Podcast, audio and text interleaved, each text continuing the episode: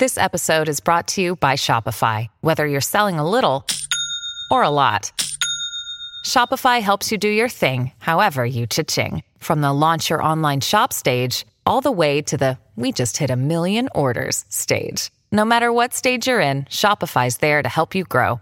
Sign up for a $1 per month trial period at shopify.com/special offer, all lowercase. That's shopify.com/special offer. Good morning. Welcome to Axios Today. It's Thursday, September 15th. I'm Niala Boudreaux. An 11th hour deal averts a railroad strike. But in Minnesota, nurses are already there.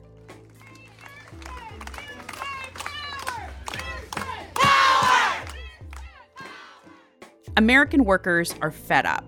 That's today's one big thing. A major rail strike has been averted. That's the early morning statement from the White House. Here's why this matters. Virtually everything in our country, from food to gas and retail goods, relies on a nearly 140,000-mile rail network that expands across 49 states. But the tens of thousands of freight workers and their unions appear to have reached an agreement. Axios' Emily Peck has the breaking news. Good morning, Emily. Hey, Niala. Emily, first, what's the background here?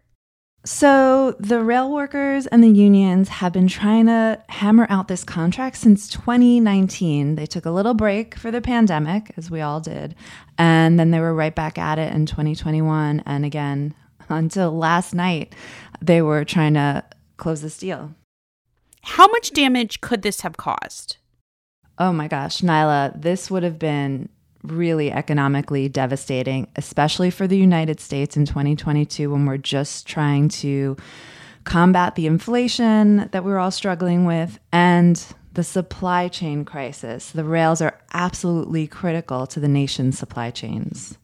Emily, what role did the White House play in all of this? The White House was very closely involved. They were there last night. A White House official said, "We just ordered dinner. This is still going on. We're still at the table." Labor Secretary Marty Walsh was in D.C. yesterday at the table leading the talks. Biden was on the phone with union leaders and rail companies as well, trying to hammer out a deal. What was the sticking point? The sticking point, Niala, was not really pay, but working conditions on the rails. There are issues regarding sick pay and time off. Workers complained about being on call for weeks at a time, for getting penalized for taking time off for a sick day or to go to a funeral, things like that. Emily, you and I have talked about this year and what's happened with unions and the role of organized labor in this country. What does this moment say to you about where we're at with unions in America? I'm still looking at the deal. It's tentative and it still has to be voted on. So let's get all that said.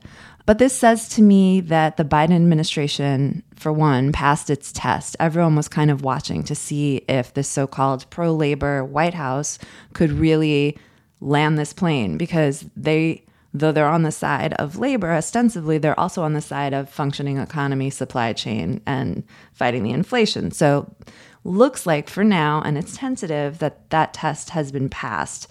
Bottom line, what this shows, once again, is how the pandemic really stirred things up for workers at all levels in this country and how fed up they were. And in this case, really pushed the economy, the White House, everybody to the brink. Axios Markets' Emily Peck, thank you. You're welcome. Bye, Niala. In a moment, why nurses in Minnesota are already on strike.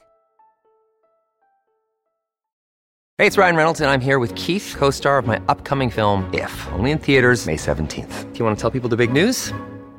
All right, I'll do it. Sign up now and you'll get unlimited for $15 a month and 6 months of Paramount Plus Essential Plan on us. MintMobile.com/switch. Upfront payment of $45 equivalent to $15 per month. Unlimited over 40 gigabytes per month. Face lower speeds. Videos at 480p. Active Mint customers by 531.24 get 6 months of Paramount Plus Essential Plan. Auto renews after 6 months. Offer ends May 31st, 2024. Separate Paramount Plus registration required. Terms and conditions apply if rated PG.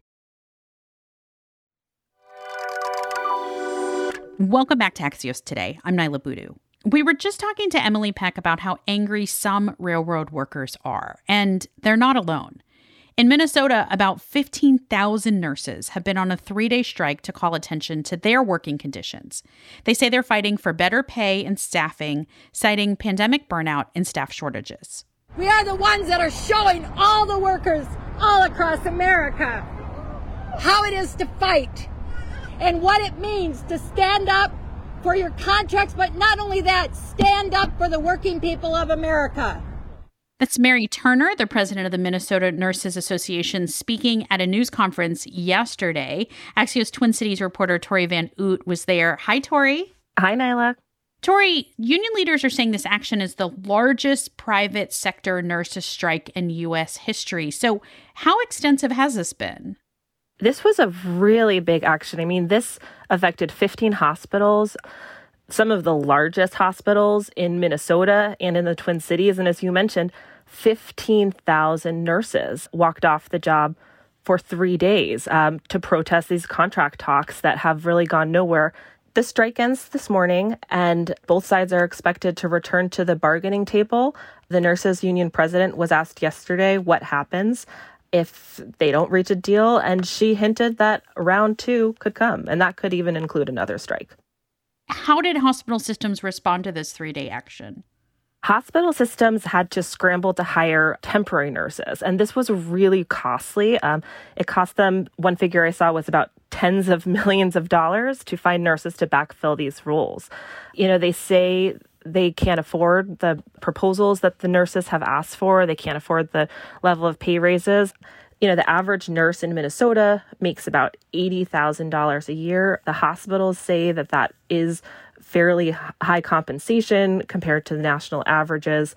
On the other hand, you know, the nurses point out that the hospitals were able to pay a lot more for these temporary nurses who came in and backfill during this strike, and that they want the hospitals to step up and increase their pay by about 30% over 3 years. Tori, we watched the pandemic burnout of healthcare workers that happened over the past 2 years. What are working conditions like now? What the nurses want to call attention to is both their pay levels and the staffing levels at the hospital. So they say that they're burned out, overworked. One nurse at a press conference this week just said every shift, every day feels like they're short. And he described, you know, working a 16-hour overnight shift, going home for 4 hours and coming back and working another 12. He said he does that at least once a week. And it's just not sustainable.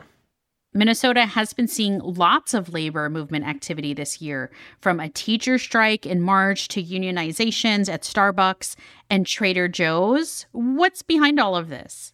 Yes, like a lot of parts of the country, we've seen this growing labor movement here in the Twin Cities. I spoke to one labor economist, and what he said was that conditions have just been really favorable for forming a union and favorable for workers recently. People are frustrated in all sorts of industries and burned out after the pandemic, and they feel they have the leverage to seek better pay and working conditions through the bargaining table. Tori Van Oute is an Axios local reporter based in the Twin Cities. Thanks, Tori. Thanks, Niala. One final story before we go. The accent mark is making a comeback. After decades of pressure on Latinos to assimilate and remove accent marks in their names, more and more Latinos are bringing them back as a show of cultural pride. Axios Latino editor Astrid Galvan has more.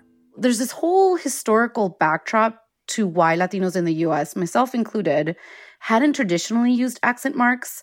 Part of that is the technology, like keyboards and computer systems that weren't built to support non-English symbols. But also, there are generations before us who were punished for speaking Spanish. They were taught to assimilate.